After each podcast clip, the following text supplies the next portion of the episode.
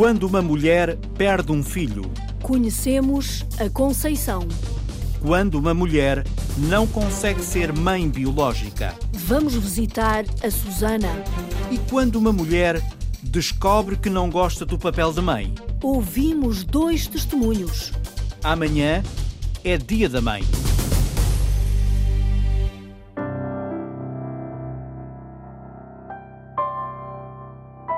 E o que é um dia da mãe sem um filho? Para mim, um dia da mãe é um dia metade. A Conceição tem 58 anos. Há 20, perdeu o filho. Com 19 anos de idade, Paulo suicidou-se. A Conceição tem a outra metade. Tenho a Paula, os filhos da Paula, os netos da Paula, as prendas da Paula e dos netos. A outra metade são as rosas que o Paulo me ia apanhar ao quintal. E hoje que estamos a falar de um dia da mãe sem filhos, eu antecipei as rosas que costumo apanhar no dia da mãe, que são as rosas que o Paulo me dá só com a diferença que agora sou eu que as vou buscar. Bom, e depois também há outra falha que o Paulo me habituava, que era o dia da mãe, eu ter mousse de chocolate. Feito por ele. E aí o sabor é outro, é mais amargo. A professora universitária contou à repórter Fátima Pinto que tudo começou a desmoronar-se quando o marido fugiu do país.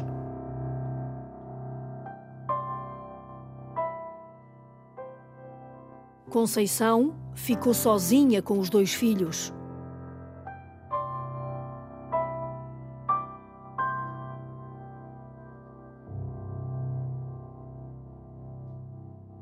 Um dia acordo com uma carta a dizer-me: peço desculpa, fiz imensas asneiras em termos de dinheiros e de bancos e de negócios, coisas que tu nem imaginas.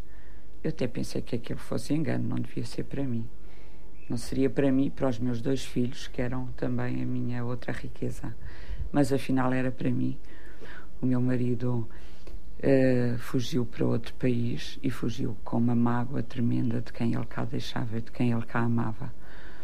E, e o mundo foi desmorona, desmoronando em termos económicos, com tudo a desfazer-se, com o meu ordenado a ser-me retirado mas realmente isso não foi nada comparando com a pior perca. A partida do meu marido em 95 e um ano e pouco depois uh, o, o Paulo partiu, mas partiu definitivamente. O Paulo tinha saído para a universidade. Lembro-me de lhe ter feito um afago eu nunca imaginei que fosse o último. O Paulo, mais sensível, uh, não exteriorizou tanto o que lhe ia na alma. Sentir acima de tudo, talvez, penso eu, o futuro dele desmoronado e a imagem de um pai que era um herói que estava à frente de todos os outros. E o mundo tremeu-lhe. E eu não consegui não percebi isso, não percebi a dimensão disso. Eu também estava tão ocupada com todos os dias a ter que resolver assuntos de tribunais, a ir à caixa do correio e era mais finanças, e era mais bancos, e era mais polícia judiciária, e era mais telefone sob escuta. Não me pesa a consciência de ter feito o melhor que podia pelos meus filhos, mas não descobri o que se estava a passar. Um dia eu estava em casa e começaram a vir aqui pessoas. Uh, uma abraçava-me e não conseguiam dizer nada, e eu estava parva, o que é que era, o que não era. Até que alguém me começou a falar, e o comboio, e o Paulo, e eu rapidamente montei o puzzle. Culpou, por exemplo, o pai dos seus filhos por tudo o que aconteceu? Eu não o culpo a ele, pessoalmente. Culpo às circunstâncias. Se eu sofri, aquele pai sofreu também um milhão. Foi a Conceição que lhe deu a notícia? Não. Foram irmãos que não conseguiram dizer a verdade, que não falaram em suicídio, que falaram em acidente. O Paulo era um doce. Eu fui mãe muito nova, foi um privilégio que eu tive na vida, porque era mãe, mas ao mesmo tempo era o meu brinquedo, entre aspas. Era um companheirão, era muito bom aluno, muito sensível. Estava a estudar informática, estava no segundo ano. Depois vim a perceber que os resultados dele também não estavam a ser aquilo que tinham sido. E depois dele partir, eu fui juntando as peças. Eu percebi que o Paulo nada me disse por amor.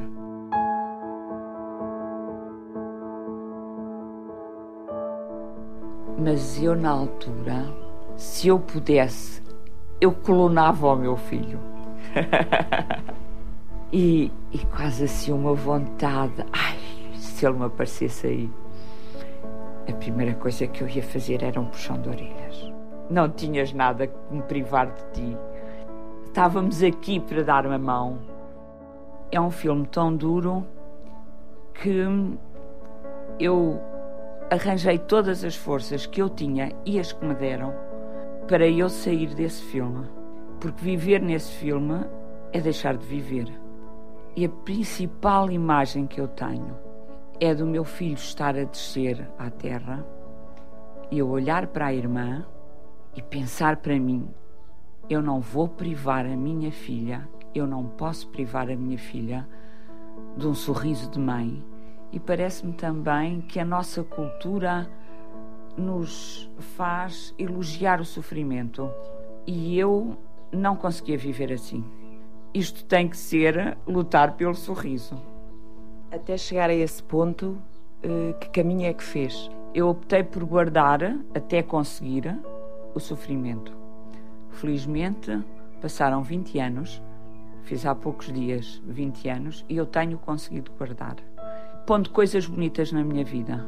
Olhe, por exemplo, nestas rosas, eu queimei a maioria dos objetos do meu filho, uh, aquele tipo de coisas que já não seria útil para mais ninguém.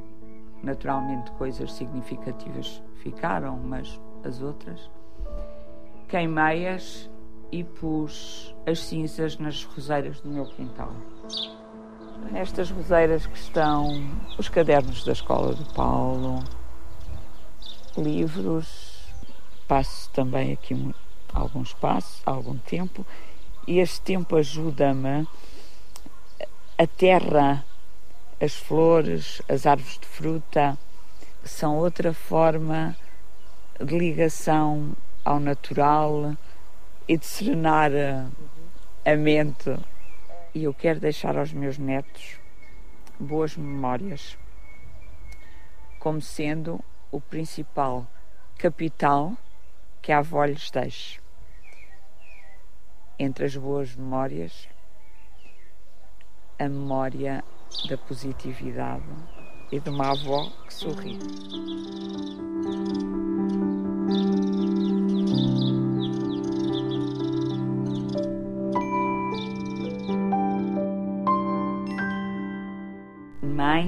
É, é dar e eu isso continuei a fazê-lo.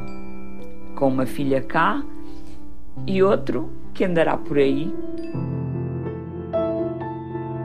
Para mim, o Paulo partiu. Não consigo imaginar que o Paulo morreu ou não morreu.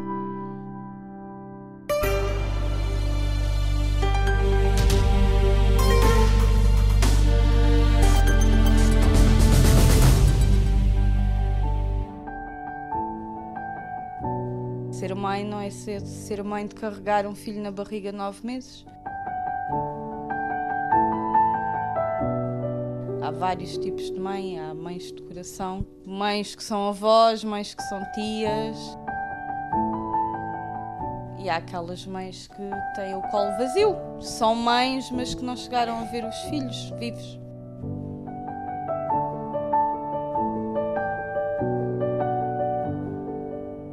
Vamos a Portimão conhecer a Susana. A Susana não conseguiu ser mãe biológica, mas é mãe de coração. O Mário Antunes está com ela e com a filha.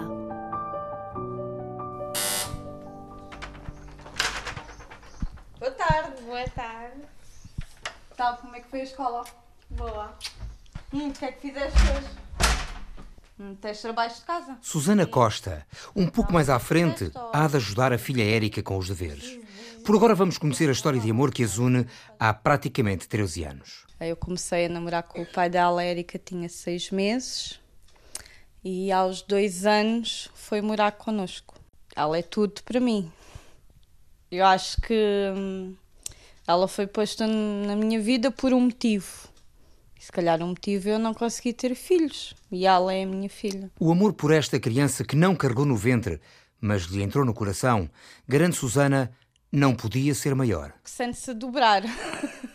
o medo é dobrar, a preocupação é dobrar, mas depois o orgulho também é dobrar, a alegria é dobrar, é tudo a dobrar. O que é que acha que a Érica sente pela Susana? Ah, eu acho que ela acha que eu sou mãe dela também. Como sempre, foi minha mãe. É a mãe que Érica carinhosamente trata por Nana. É um diminutivo de Susana, desde bebezinha que me chama Nana e ficou Nana. Sempre chamei Nana e agora chamar mãe é um bocado esquisito. Ela é a tua mãe. Sim. Boa tarde. Boa tarde, então. Então, que é o almoço? Olha, eu vou fazer aqui uns bifinhos.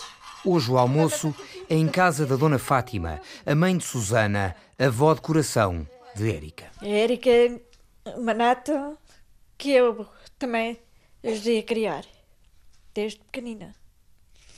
E sempre foi uma menina muito humilde, desde pequenininha, muito humi- humilde e, e fácil, fácil de tratar.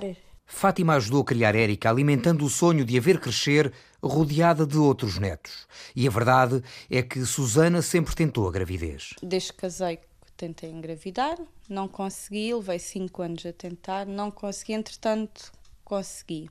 Ah, só que hum, às 27 semanas tive tromboses placentares e o bebê acabou por falecer. Comecei com contrações, o bebê mexeu de manhã, à tarde comecei com contrações, à noite fui, ao fim da tarde, fui para o hospital, foi-me dito que o bebê já tinha falecido, mas como não havia anestesista, mandaram-me para casa e voltar no dia a seguir para provocar o parto. Eu não aguentei à noite, acabei por ter o bebê em casa. Mandarem-na para casa sozinha. E ela podia ter ficado no hospital e ainda tinha tido o filho sozinha. E eles deixarem ela sozinha. Susana acabou por dar à luz em casa, sozinha, sabendo que carregava no ventre um filho já sem vida. Foi difícil ultrapassar esse sentimento de revolta. Muito revoltada. Eu acho que pensamos furiosa. Acho que passa-nos tudo pela cabeça. Nós ligamos para o INEM, as perguntas já eram N perguntas. Eu compreendo que eles tenham de fazer aquelas perguntas, mas há situações e situações. E demoraram algum tempo a chegar. Quando chegaram, não sabiam o que haviam de fazer. Um bebê que já estava, já estava Sim, morto. mas eles, eles quando, quando o INEM chegou, o bebê já tinha nascido. Ele já tinha o bebê ao colo, faltava pronto, cortar o cordão, tirar a placenta. E eles ficaram um bocado em choque, porque é, é revoltante. Susana fez análises e foi sujeita a estudos para conhecer os problemas que a levaram a perder o filho às 27 semanas de gestação. Apesar da vontade de ser mãe biológica, temia os riscos de uma eventual nova gravidez. Os resultados que então obteve não foram conclusivos e um ano depois obteve a notícia. Coincidência grande, exatamente no mesmo dia que perdi um, descubro que tenho outro. Comecei a fazer medicação, mas não foi suficiente. Às 19 semanas aconteceu exatamente o mesmo. E aí sim, fui encaminhada para a maternidade Alfredo da Costa, onde fiz um estudo mais aprofundado. Mas... Nessa altura parece que o mundo desabou em cima de si. Completamente. Pela segunda vez. É muito frustrante, é horrível. Porque é que os outros podem e eu não posso? Porque é que os outros têm e eu não tenho? Porque é que algumas abandonam e eu não tenho? É muito, muito frustrante. Só depois de perder o segundo filho às 20 semanas de gestação, Susana Costa foi aconselhada pelos médicos a não tentar nova gravidez, devido ao risco de vida que podia correr e à elevada probabilidade de voltar a perder o bebê. Apesar do sonho de ter irmãos, Érica compreende agora a situação. Susana diz-lhe que, de uma maneira especial, ela tem os irmãos. Digam o que disserem, eu vou ser sempre mãe deles. Eles nasceram.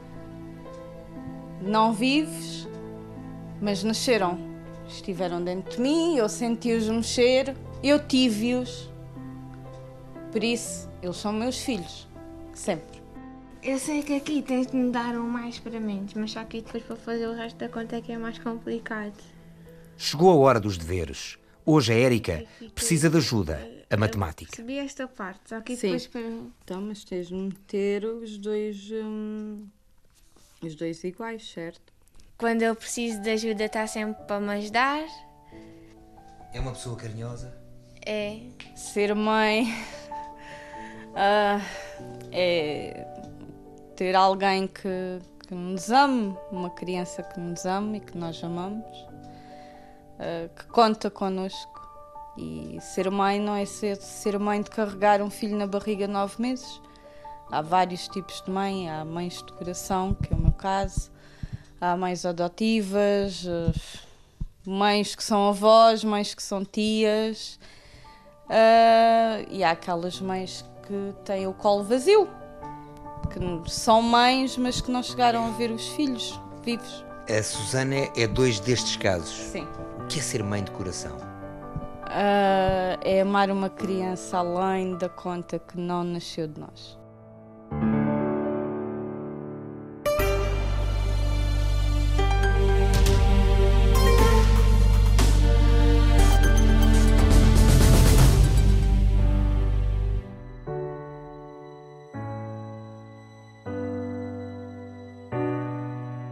As mulheres que, quando são mães, não gostam desse papel. Ainda hoje, na nossa sociedade portuguesa, judaico-cristã, a maternidade é qualquer coisa que valoriza uma mulher. Se alguém disser eu não quero ser mãe, eh, ela é olhada de lado, parece que é menos mulher por causa disso, que é, é, é um ser menos uh, considerado. E, portanto, há sempre uma pressão social uh, muito forte para que uma mulher seja mãe. E há mulheres que têm, digamos, entre aspas, a força para o fazer e somos capazes de resistir a estas pressões, há outras que não. E confrontadas depois com, com a inevitabilidade de terem uma criança nos braços, assumem. Não gostam do papel de mãe, mas amam profundamente os seus filhos. A psicóloga Catarina Mexia, que já vamos voltar a ouvir, fala-nos de mulheres como estas que a Sandra Henriques escutou. Meu nome é Sofia Igreja, tenho 34 anos. Em junho faz 3 anos que sou mãe. Meu nome é Sofia, tenho 36 anos. A minha filha tem 13, vai fazer 14. Decidi ser mãe mesmo.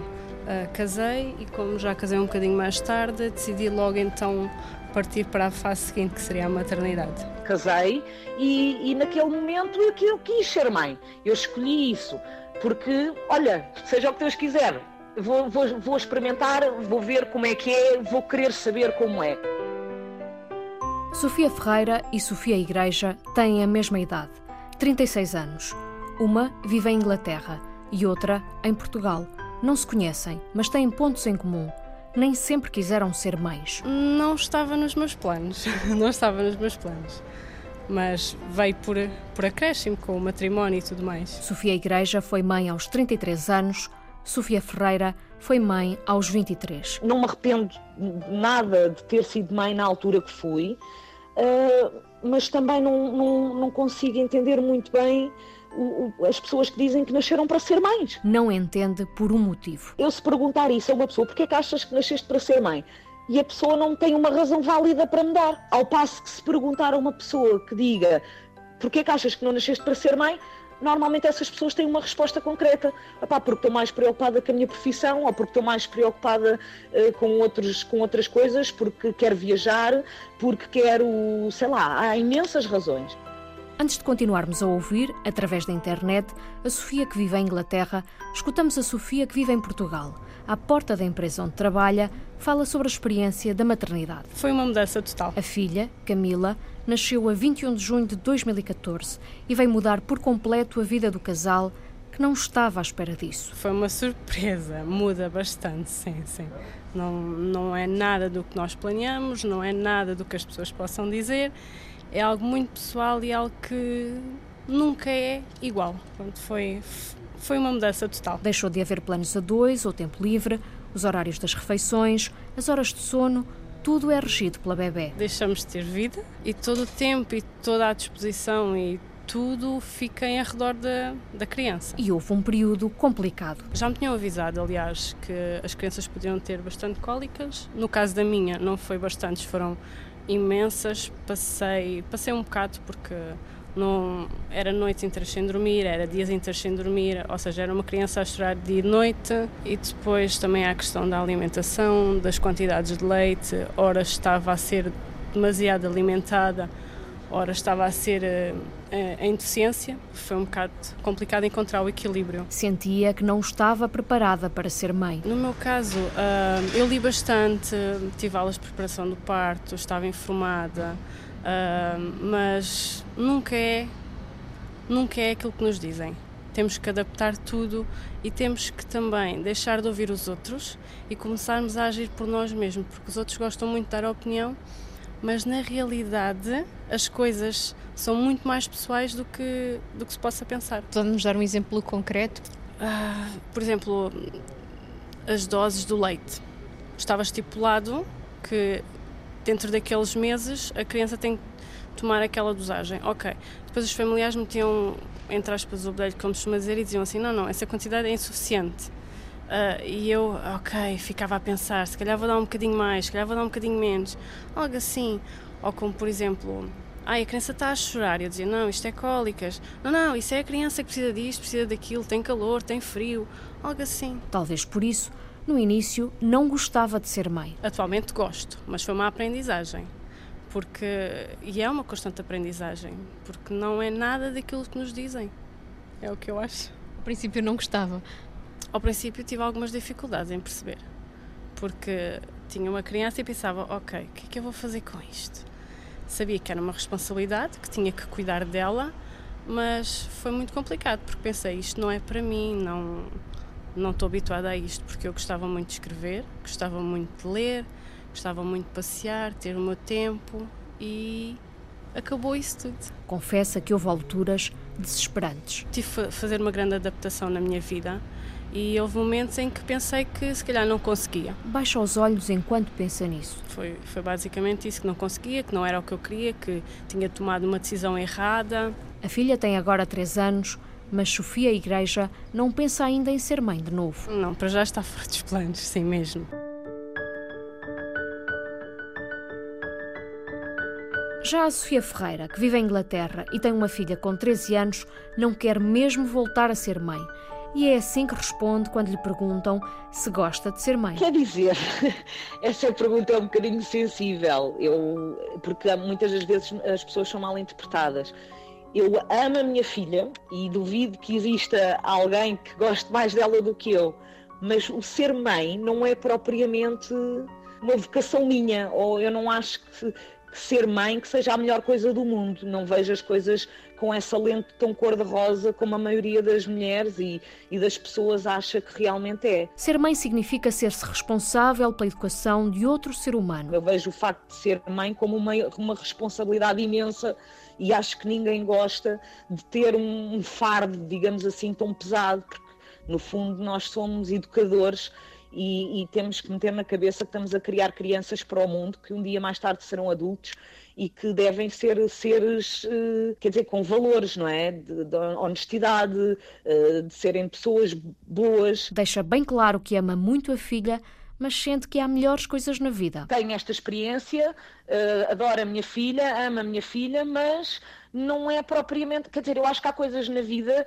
que que me possam preencher de outra forma e que se calhar digamos mais úteis porque no fundo uh, o, ter filhos quer dizer, é, é ótimo, enche-nos o coração, ocupa-nos imenso tempo, mas uh, há coisas muito úteis para fazer no mundo e isso pode ser até passar por, por se fazer voluntariado com crianças que não têm ninguém, por exemplo, não é? A filha, de 13 anos, conhece a forma de pensar da mãe. Percebe perfeitamente a minha, a minha situação, é porque ela percebe também que me conhece para saber que eu sou uma pessoa que gosta imenso de ter a minha liberdade e gosto imenso de ter o meu espaço e gosto de viajar. Sofia garante que a filha a compreende. Já chegou até a certa altura a, a, a dizer-me assim, em tom de brincadeira: ai mãe, eu nunca, eu nunca vou ter filhos porque eu, eu sei que tu não vais tomar conta deles. Quer dizer, e, e de uma pessoa dizer-lhe: bem, também não podes pensar assim, porque quer dizer, a partir do momento em que tenhas filhos, sabes que são a tua responsabilidade e não de mais ninguém, não é?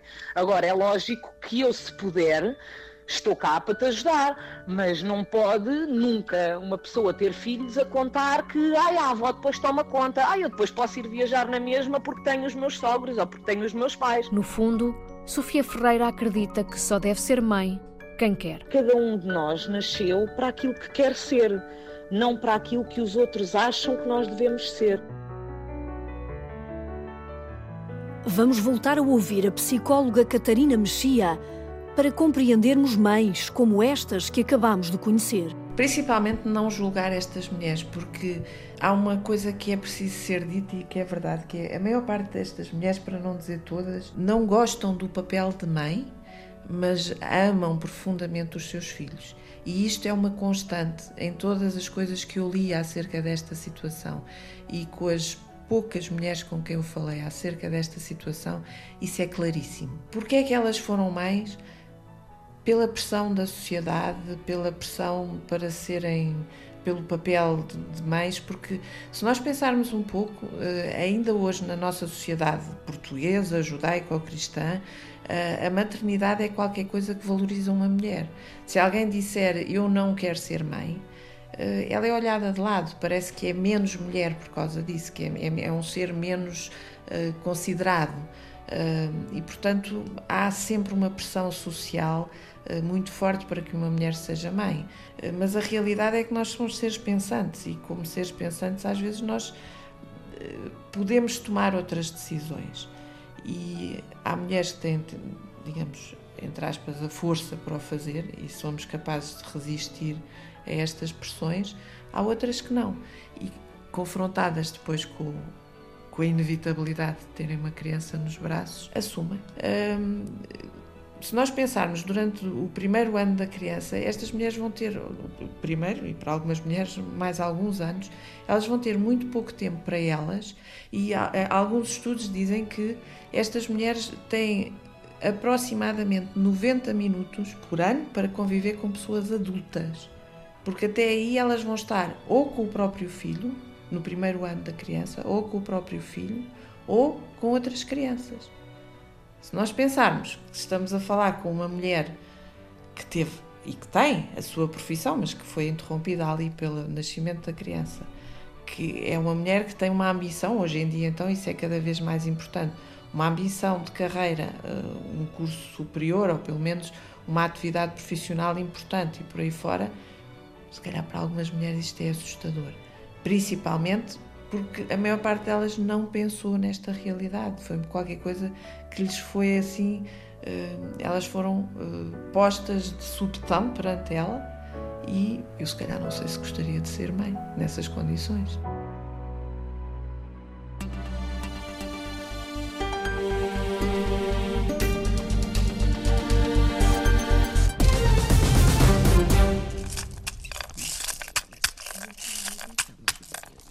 Antes que a noite caia, Mãe Sussu há de agitar os búzios que trazem as mensagens dos orixás, os deuses do candomblé.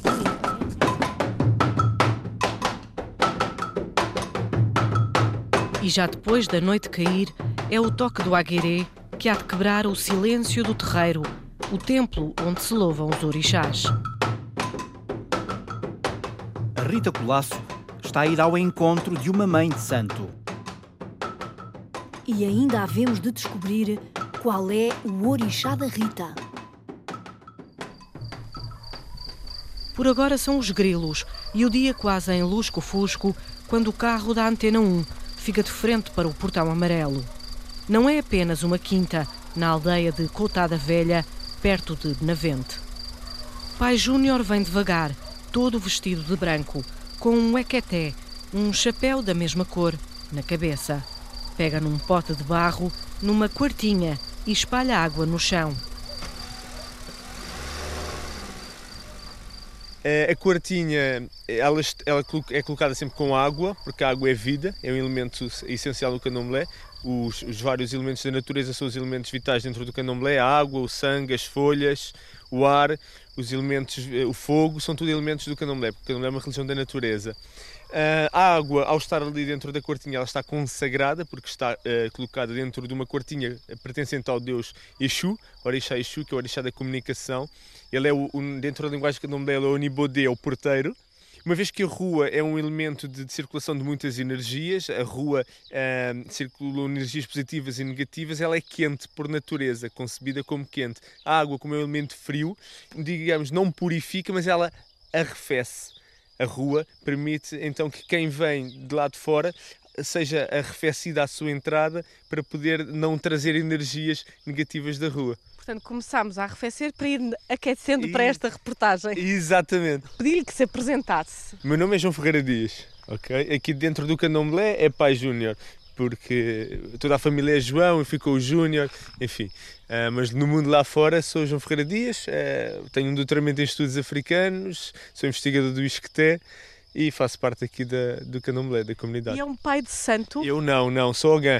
Portanto, os ogãs é um cargo masculino, unicamente masculino, uh, que não entrando em transe, executam tarefas auxiliares fundamentais, nomeadamente a música sacra, os ritos uh, ofertórios, portanto as ofrendas aos, orixás, que são os deuses do candomblé, os, os ritos sacrificiais, portanto todas essas tarefas auxiliares que são exclusivamente de, da competência masculina, são executadas pelos ogãs. A palavra Ogã uh, significa mestre. Daqui do nosso lado esquerdo temos a casa de Exu. João aponta para os altares que à esquerda e à direita são erguidos aos orixás. Candomblé é assim, é em permanente construção, nunca está concluído. Candomblé é um culto de origem africana levado para o Brasil pelos escravos. Há sete anos que o candomblé tem o estatuto de pessoa coletiva religiosa em Portugal. Só neste país é que o candomblé é reconhecido como religião e em mais nenhum outro do mundo, nem mesmo no Brasil. Sim, porque no Brasil o que existe muito é um processo de tombamento dos terreiros, ou seja, de que nós chamamos em Portugal de classificação como património histórico e arquitetónico brasileiro. E mais do que brasileiro, é do Estado. Cada Estado tomba, ou seja, classifica os terreiros, os templos, como património.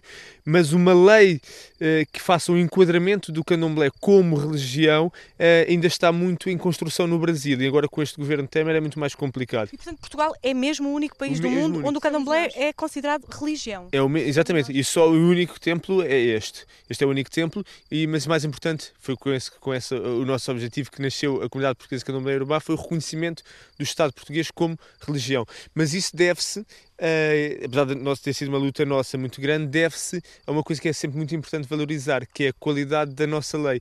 A lei da liberdade religiosa portuguesa é efetivamente a melhor lei da liberdade religiosa do mundo. Esta quinta é também a sede da comunidade portuguesa do Candomblé Yorubá. Olha, o Adezinho estava a tocar, teve a tocar o Jexá. Mãe Sussu é a dona da casa e a líder espiritual do Candomblé em Portugal. O Adezinho, você vai tocar? Venha tocar o gexá para, para a vovó. Aproxima-se com o neto de 3 anos, João Maria, filho de pai Júnior, o rapaz de 33 anos que nos abriu o portão. Mãe Sussu vem de Ojá na cabeça um pano branco que prende os cabelos loiros. Traz um vestido de tecido africano, base castanha, flores grandes e verdes, com gola folhada, quase deixando os ombros a descoberto. Ao pescoço traz as guias em ouro de Oxum, o orixá ou o Deus da Mãe Sussu. A gente já nasce com o orixá, não é? Cada um tem o seu. E depois é uma questão é de realmente ir em busca, estudar, ver quem é que, uh, qual é o orixá para poder saber se se identifica ou não. Eu que sou do Oxum, tenho a ver com as águas doces, cachoeiras, não é?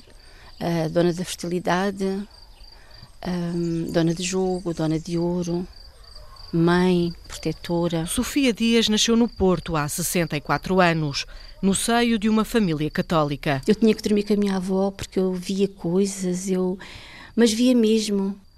E então eu era sempre tratada por esquisita, estranha, sabe? O meu pai chamava-me de preta, ou preta no pai. Eu cheguei a pensar que nem sequer era filha deles, percebe? Realmente era muito estranha eu era muito estranha. Hoje é a mãe de santo feita no Brasil e é também a mãe biológica do João, o pai Júnior, que abriu a porta do terreiro. Tive que procurar o que é que se passava comigo, não é? Sofia procurou várias religiões, mas só encontrou resposta no candomblé. Por volta dos 30 anos, ainda em Portugal, diz que uma parede branca lhe trouxe uma visão. E parece uma senhora não muito negra, mas negra. A imagem de uma mulher pequenina, mulata. Pés pequeninos, mãos pequeninas, boca pequenina. E pouco cabelo. A viagem até à descoberta dessa mulher foi longa e difícil. Mas daí a tempos, Sofia estava a aterrar em São Salvador da Bahia, no Brasil. Estava a chegar à Casa Branca do Engenho Velho, à casa de Yanitinha, mãe de santo no terreiro mais antigo do Brasil e uma das figuras mais emblemáticas do candomblé brasileiro. O que, que você está fazendo aí? Estou lhe esperando faz tempo. Naquele terreiro viveu vários dias em isolamento, depois foi leiloada a cabeça rapada, alguns dos rituais iniciáticos do candomblé. Os pormenores, lógico, lá dentro não posso contar, obviamente. Mas há, há, um lado de sacrifício associado eh, com animais associado a esta religião. É essa parte que não vai entrar em pormenores.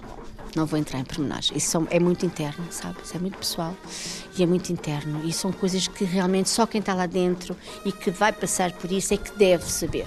Foi num jogo de búzios que Yanitinha descobriu que Sofia também tinha nascido para ser sacerdotisa. No fundo, para ser mãe de santo. A Anitinha, por eu ser Sofia, começou a dizer: Cadê a minha filha Sussu? Cadê a minha filha Sussu? Onde é que está a minha filha Sussu? E foi assim que eu fiquei, sabe? São 8 horas e 7 minutos. O sol está mesmo quase a desaparecer. Mãe Sussu há de lançar os búzios depois de saber o meu nome completo e a data de nascimento. Há de dizer o nome do orixá que me acompanha. Mas ainda há tempo para falar do preconceito e de como foi chegar a esta aldeia de Coutada Velha há 11 anos. Quando eu vim para cá, as crianças entravam ali no, chamavam ali no portão bruxas. Eu fui obrigada a escrever para o padre. E hoje em dia, como é a sua relação com o padre da aldeia? Não falo sequer, mas ele passa daqui à porta quando para, para na procissão, passa, para, reza, canta, sabe? Aqui à porta. Em Portugal, existem cerca de 40 terreiros de candomblé, ou seja, 40 locais de culto onde se louvam os orixás. Sem estatísticas muito claras sobre esta religião, Sofia Dias, mãe Sussu no Candomblé, estima que sejam perto de 400 pessoas a louvar os orixás. Mãe Sussu já tem os búzios na mão. Está visivelmente cansada porque hoje foi o dia da caridade. Uma vez por semana, joga os búzios de graça a quem aqui quer encontrar respostas e caminhos. Sobre os outros dias, aqueles em que se paga, Mãe Sussu não adianta valores. As sementes do coco, da alfavaca, de opi estão em cima de uma mesinha coberta por um pano branco. Mãe Sussu tem 16 búzios na mão e faz uma reza iorubá. Atira os búzios para a mesa. É a posição de queda que revela o orixá, o deus de cada um. Sem sombra de dúvida, você é do Oxaguian. Oxaguian? O meu. Oxaguian. Isso quer dizer o quê? É uma guerreira, é uma lutadora. Já é a lua que espreita pela porta do terreiro onde fica a estátua de Oxum. É o orixá da mãe da casa que domina o centro da sala. Hoje faltam filhos para tocar os atabaques, os tambores, que chamam os orixás para a festa. Muitas vezes é dito no candomblé que o, o atabaque é o, o, telex, como diziam os antigos, que envia a mensagem aos orixás no Orum, no mundo onde eles estão, no outro lado, para que eles venham uh, até à festa. São sempre três atabaques no candomblé, três tambores. O maior é, chama-se rum, o seguinte chama-se pi e o mais pequeno chama-se lé. O rumpilé, o conjunto da orquestra, junto com o agogô, que é, aquele, é, é um instrumento de duas câmpulas uh, de metal.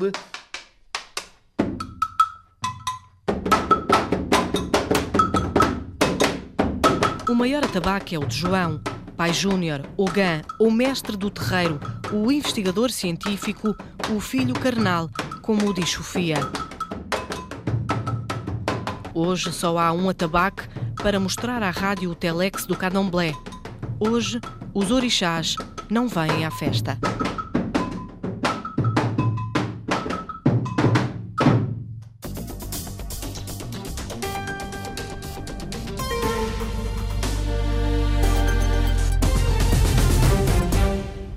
Casos em que a mãe também desempenha o papel de pai. E há outros em que é o pai o principal cuidador. O que eu mais guardo foi a possibilidade de o ver crescer e de o poder acompanhar enquanto ele era mais pequeno e poder contribuir para que ele seja uma boa pessoa no futuro. João Henrique, nome fictício, conta ao repórter Horácio Antunes que pediu a guarda do filho no divórcio litigioso.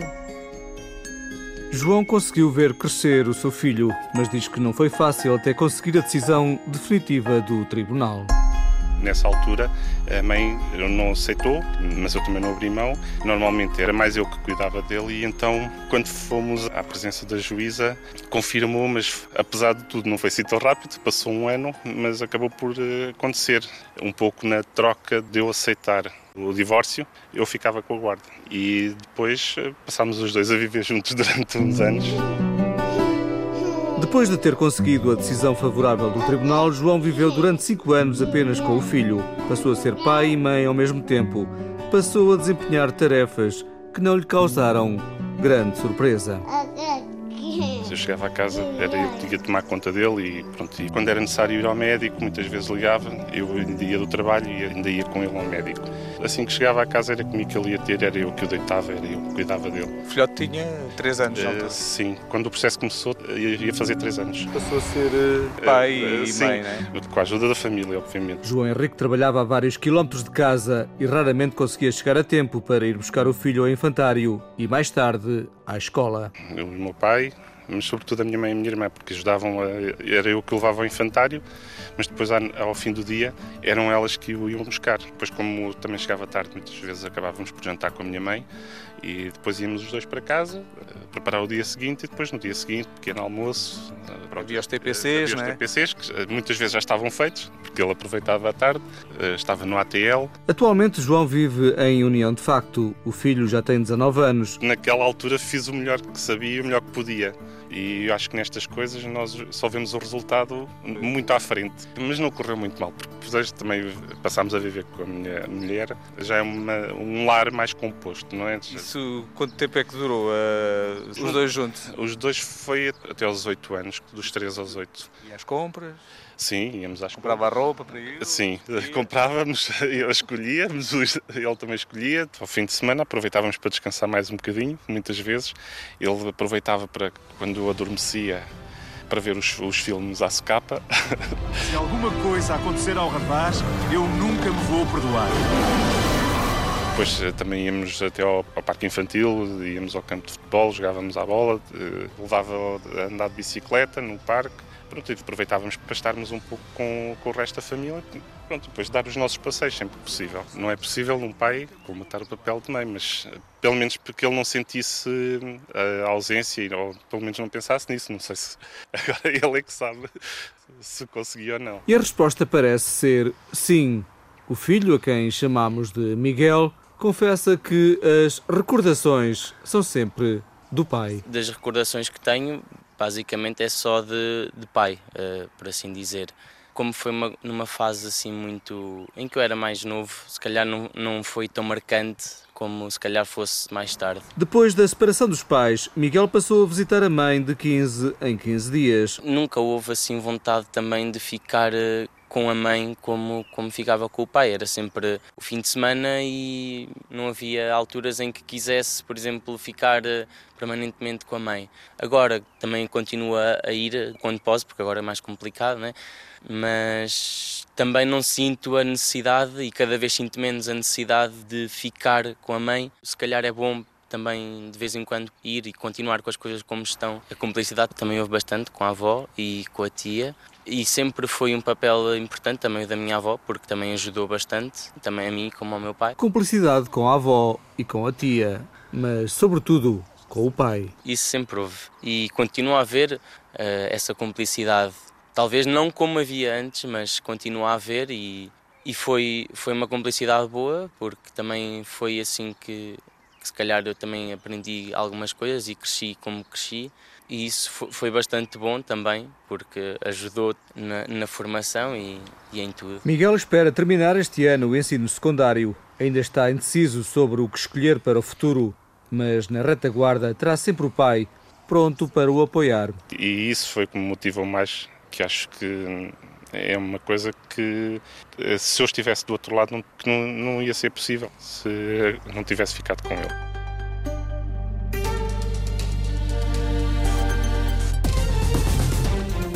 Produção de Rita Colasso, Sandra Henriques e Ana Luísa Alves. Sonoplastia de Paulo Cavaco.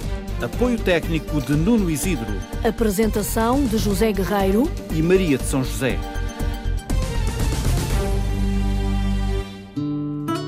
Minha mãe para mim é tudo. É tudo para mim. Eu gosto muito dela. Dá-me amor, carinho. Ela é o meu tudo. Eu não imagino uma vida sem ela. Ela sempre esteve lá constantemente. A minha mãe representa amor, apoio, carinho, estabilidade. Nunca me falhou. Muita coisa que eu sou deve ela. A pessoa mais importante da minha vida. É o meu grande pilar. A melhor parte de ser mãe. Aprendemos, transformamos-nos como pessoas melhores. O que é que é o mais difícil em ser mãe? É quando eles estão doentes ou quando a gente não os consegue ajudar ver que eles estão aflitos e a gente não poder ajudar de maneira nenhuma. Mãe é mãe e não há palavras.